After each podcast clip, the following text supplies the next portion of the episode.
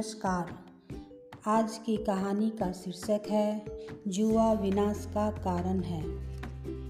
राजा भोज सिंहासन पर बैठने ही वाले थे कि पुतली ने उन्हें रोक कर कहा, हे राजन, यदि आप में राजा विक्रमादित्य की तरह ही दया, उदारता आदि गुण हो, तभी आप इस सिंहासन पर बैठ सकते हैं। राजा भोज रुक गए। उन्होंने पुतली से विक्रमादित्य के गुणों के बारे में पूछा। पुतली बोली, हे राजन, सुनिए। एक बार राजा विक्रमादित्य किसी नगर में पहुँचे। उस नगर का राजा अत्यंत धार्मिक था। राजा विक्रमादित्य उस नगर के एक अत्यंत सुंदर देवालय में गए। उस मंदिर के देवता को नमस्कार कर, वहाँ की नाट्यशाला में जा बैठे। इसी बीच कोई राजकुमार जैसा ही युवक आया। वह देखने में बहुत सुंदर था। रेशमी वस्त्र पहने हुए था। उसका शरीर अनेक गहनों से सजा था। उसके साथ उसके मित्र भी आए थे।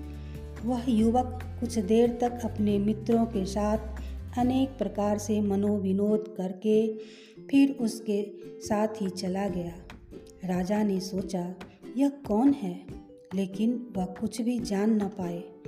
दूसरे दिन वही युवक अकेले ही वहाँ आया। इस बार उसके शरीर पर कपड़े नहीं थे। वह केवल लंगोटी पहने हुए था।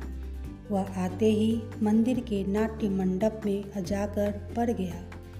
राजा विक्रमादित्य उसे देखकर बोले, हे भले मानुष, पहले दिन तो आप राजकुमार की तरह सज धज कर मित्रों के साथ यहाँ आए। आज क्यों ऐसी बुरी हालत में पड़ गए हैं? उस युवक ने कहा, हे स्वामी, क्या करूँ? मैं पहले दिन वैसा ही था। आज दैवयोग से ऐसा हो गया हूँ। राजा विक्रमादित्य ने पूछा, आप कौन हैं? मैं देवदत्त नाम का जुआरी हूँ। युवक ने निसंकोच उत्तर दिया, आप जुआ खेलना जानते हैं? राजा ने फिर पूछा। युवक बोला मैं जुआ खेलने में पारंगत हूँ, परंतु यह सब कुछ निरर्थक है। राजा विक्रमादित्य ने समझाया, हे देवदत्त, जुआ बहुत बड़ी विपत्ति का कारण है। जुआ ही सभी बुराइयों की जड़ है। कहा भी है, यह जुआ अपकृति का कारण है। साथ ही जुआ घर तो चोर, वेश्या आदि का अड्डा है। बड़े बड़े दुर्व्यसनों में यह सर्वोपरि है। इससे पापिष्ट आदमियों की संगति हो जाती है। यह दुर्गम नरक में जाने का मार्ग जैसा है। इसीलिए जुए को विमल बुद्धि वाला कोई भी व्यक्ति शायद ही बुद्धिपूर्वक अपनाता है। राजा ने गंभीर होकर कहा, इसलिए बुद्धिमान व्यक्ति को चाहिए कि वह जुआ खेलना, मांस खाना, शराब पीना, शिकार खेलना चोरी करना जैसी बुराइयों को छोड़ दे।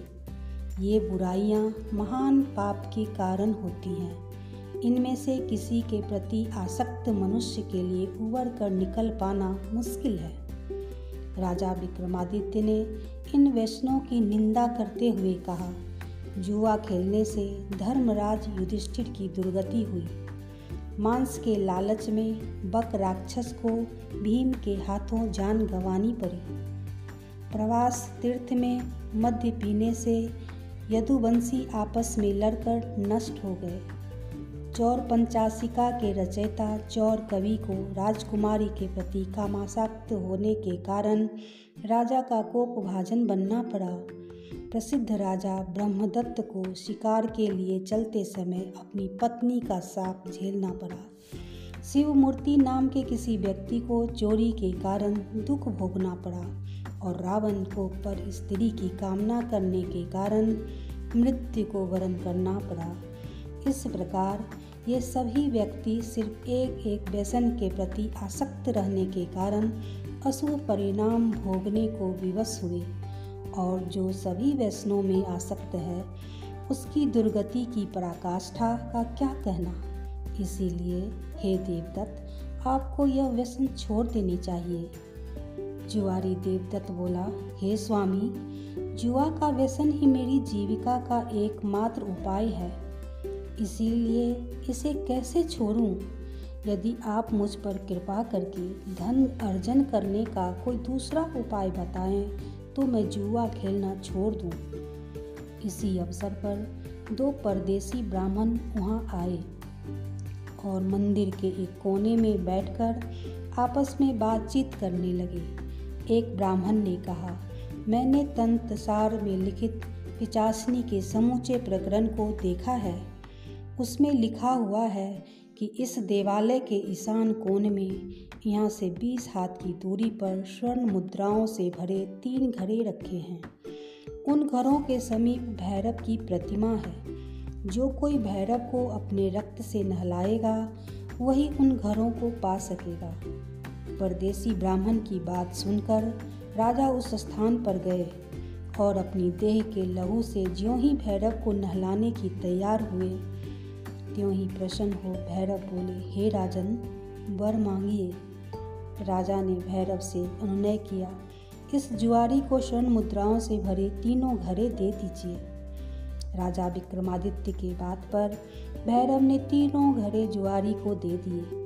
जुआरी उन घरों को पाकर राजा की स्तुति करता हुआ अपने नगर को चला गया। राजा विक्रमादित्य भी अपने नगर में लौट आए। यह कहानी कहकर पुतली ने राजा भोज से कहा, हे राजन, यदि आप में भी धैर्य, औदार्य परोपकार आदि गुण हो तो इस सिंहासन पर बैठिए राजा भोज मौन रह गए। धन्यवाद।